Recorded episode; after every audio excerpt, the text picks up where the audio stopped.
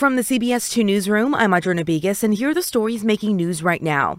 The U.S. military shot down yet another unidentified object yesterday at President Joe Biden's order.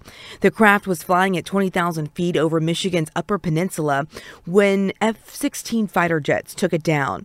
Pentagon officials say the octagon shaped object was not a military threat, but rather a flight hazard.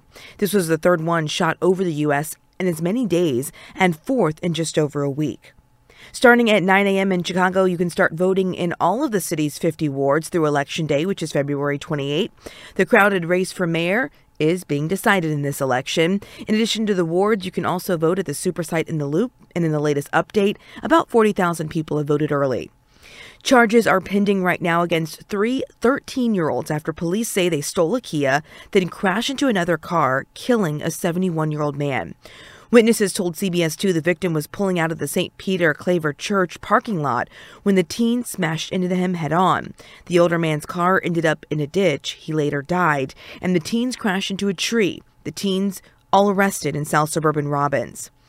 The CDC says norovirus cases are up and the highly contagious stomach bug can be very dangerous. About 20 million Americans get norovirus each year, which can easily spread through contact with an infected person, along with contaminated food, water, or surfaces. The elderly and the very young are at most risk for severe cases. The CDC says wash your hands often, stay home if you're sick, and wash fruits and vegetables well. Your forecast a mild Monday to start the week, mostly sunny with highs in the low 50s. From the CBS 2 Newsroom, I'm Audrina Bigos.